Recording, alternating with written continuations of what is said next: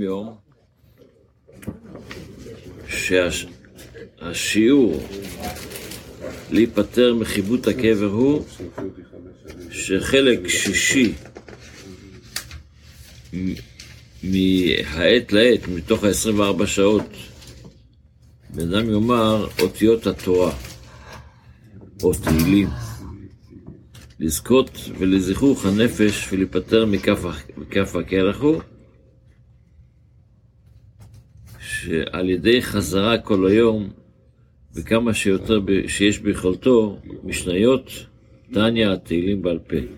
זאת אומרת, במילים אחרות, רבי כותב, יש שני אה, עונשים אחרי המאה העשרים של האדם, שהם נקראים חיבוט הקבר וכף הקלח. חיבוט הקבר זה לוקחים את הנשמה ומראים לה את כל ה... מעבירים אותה ממקום למקום. ומראים לה את כל המעשים הלא טובים שהוא עשה.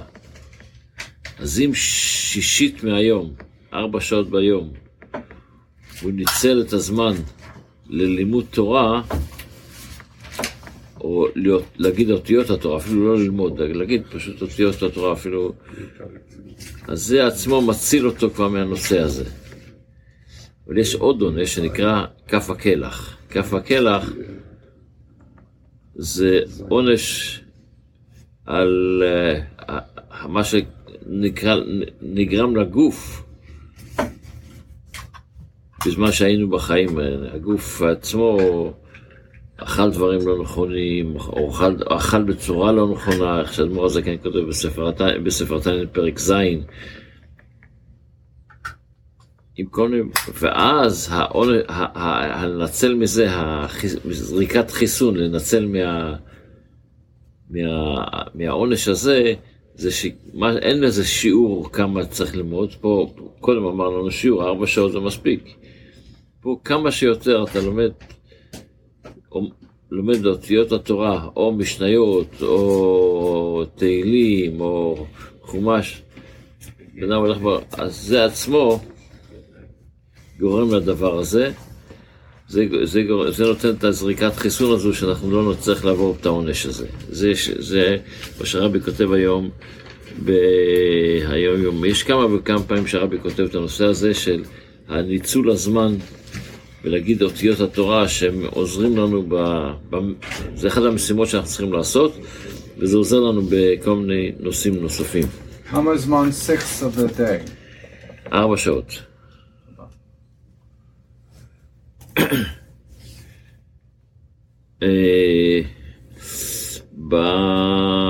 בהלכות שאנחנו לומדים. אז גם מספיק אם אתה מתפלל ארבע שעות ביום. אם בן אדם מתפלל ארבע שעות ביום, כן. אה, בהלכות שאנחנו לומדים, אז אנחנו עדיין בהלכות קריאת שמע. אז אתמול למדנו על, על הפסוק הראשון והשני של קריאת שמע, שמע ישראל וברוך שם, שצריך לזה כוונה, וכדי שזה יהיה כוונה צריך לסגור את העיניים, עם כל הסיפור שלמדנו, כל הדבר שלמדנו אתמול. ההלכה היום אומרת, צריך לכוון ליבו בקריאת שמע, לא רק, לא רק בשני הפסוקים האלה, בעצם בעיקרון, כדי לצאת עם מצוות קריאת שמע, כל, כל מצווה שאתה עושה אותה בכוונה, יש לה משמעות אחרת כשבן אדם עושה מצווה בלא כוונה, איך הגמרא אומרת, מצווה ללא כוונה כגוף ללא נשמה. אז היות שיש מצוות קריאת שמע, צריך להגיד את זה בכוונה. מה זה הכוונה של קריאת שמע? איפה המצווה של קריאת שמע? היא בשני הקטעים הראשונים, ואהבת והיה עם שמוע. הקטע השלישי של של אה, וידבר, מה ש... אז זה כבר על כוונה אחרת, שם זה מצוות כוונה לא של קריאת שמע, אלא מצוות כוונה של למען תזכור יום צאתך מארץ מצרים, לזכירת מצרים. אז זה דבר ראשון שלומדים היום, שצריך לדעת, ש... כשאנחנו עושים את המצווה הזו של מצוות קריאת שמע, צריך לכוון למצווה, הכוונה של המצווה, ויש בזה שני דברים, הכוונה, השני קטעים הראשונים זה כוונה של מצוות קריאת שמע, והפסוק, והקטע השלישי זה לכוונת מצוות אה, יציאת מצרים. דבר שני, יש אנחנו אומרים שמע, שמע ישראל. השמע זה, אתה בעצם אומר, תשמע. אמנם שמע זה להבין, אבל גם כן, שמע זה לשמוע. אז לכן צריך להשמיע לאוזנו מה שהוא מוציא מפיו. שנאמר שמע ישראל. כלומר, לא- השמע לאוזניך את מה שאתה אומר. ואם לא השמיע לאוזנו, כל עוד שהוציא את המילים בשפתיו, יצא ידי חובתו. דבר שלישי, לכתחילה, כשבן אדם קורא קריאת שמע, אז יש לו לקרוא את השלושה פרשיות של קריאת שמע, שאמרנו קודם, ואהבת, והיה עם שמוע, ויאמר, יש באימה ביראה, ברסת ובזיעה, כדרך ש... אדם צריך להתייחס לזה כדרך שבני אדם מתייחסים למכתב שמקבלים, אה, למשל חסידים, בדרך שמקבלים מכתב מהרבי.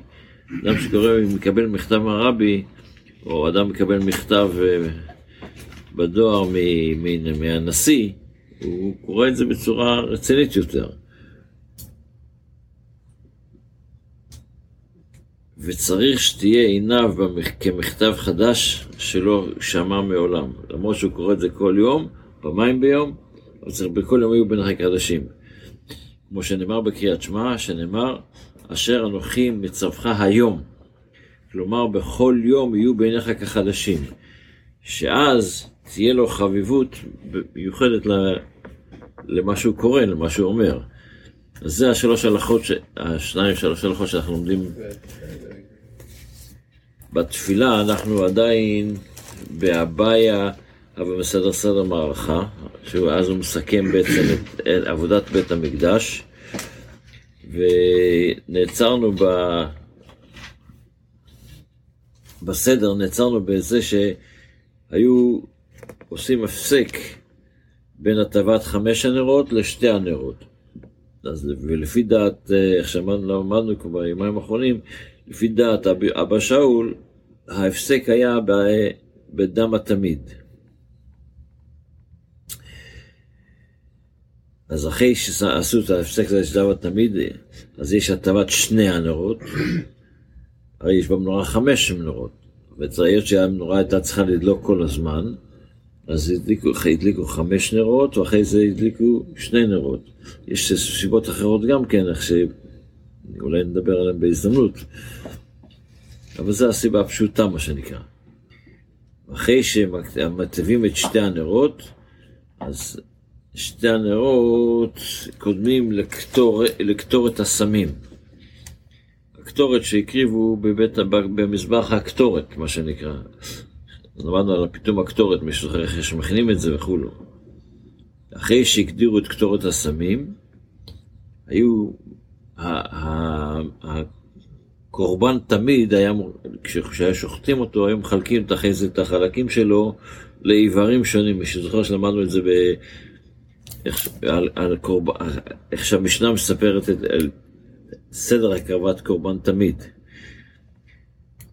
אז היו איברים, יש את הראש, יש את הפדר, יש, יש כל מיני, יש... אז את זה הם מקריבים אחרי הקטרת הקטורת. אה, קטורת סמים, ואחרי זה איברים של קורבן תמיד, שהיו מעלים על המזבח של מזבח העולה. היה עוד דבר, היה מקריבים מנחה, הכהן הגדול, שהיה מביא, מביא כל יום הקורבן מנחה וקורבן חביתין. אז הקורבן מנחה, שזה עשוי מסולת גדולה בשמן, היא גם כן שייכת, לקור... באמצע, עושים את זה באמצע הקורבן התמיד, אבל מתי עושים את זה? בין, אחרי הקרבת הקורבן, את האיברים, לפני שיש, שאנחנו מסכים את המים, את, ה, את היין. אז יש את המנחה, שזה קורבן הסולת, את החביתין, שזה הקורבן שהוא היה עושה את זה במחבת, לכן זה נקרא חביתין, שהכהן הגדול היה מקריב כל יום קורבן חביתין, אבל זה היה תוך כדי הקרבת קורבן תמיד של שחר ושל בן 40, לכן היו לוקחים חצי מהקורבן הזה בבוקר, מחציתו בבוקר, מחציתו בערב, מי שזוכר שאנחנו אומרים. ואחרי זה היה את העניין של נסכים, את הניסוך של היין שהיו, שהיו מנסחים על המזבח. ביום חג או שבת היה, אחרי, היה גם מוספים, קורבן מוסף. גם זה חלק מהעבודה של בית המקדש. אחרי זה היה גם כן, בשבת עצמו, היה משהו שנקרא וזכין. וזכין זה קערות קטנות כאלה, או כפיות קטנות כאלה, שבתוך הקערות האלה היו שמים לבונה, שזה סוג קטורת מסוימת, ואת הלבונה הזו היו שמים על שולחן התמיד ביום השבת, כשהם מחליפים את, ה, את לחם התמיד של, של השבת, היו שמים שם את הקפ, שני הכפיות האלה של הקטורת, זה נקרא וזכין. טוב, שיהיה לנו יום טוב, בשורות טובות. אז אפילו ביום שבת שחטו את ה... בוודאי. זה היה צאצא של כל היום.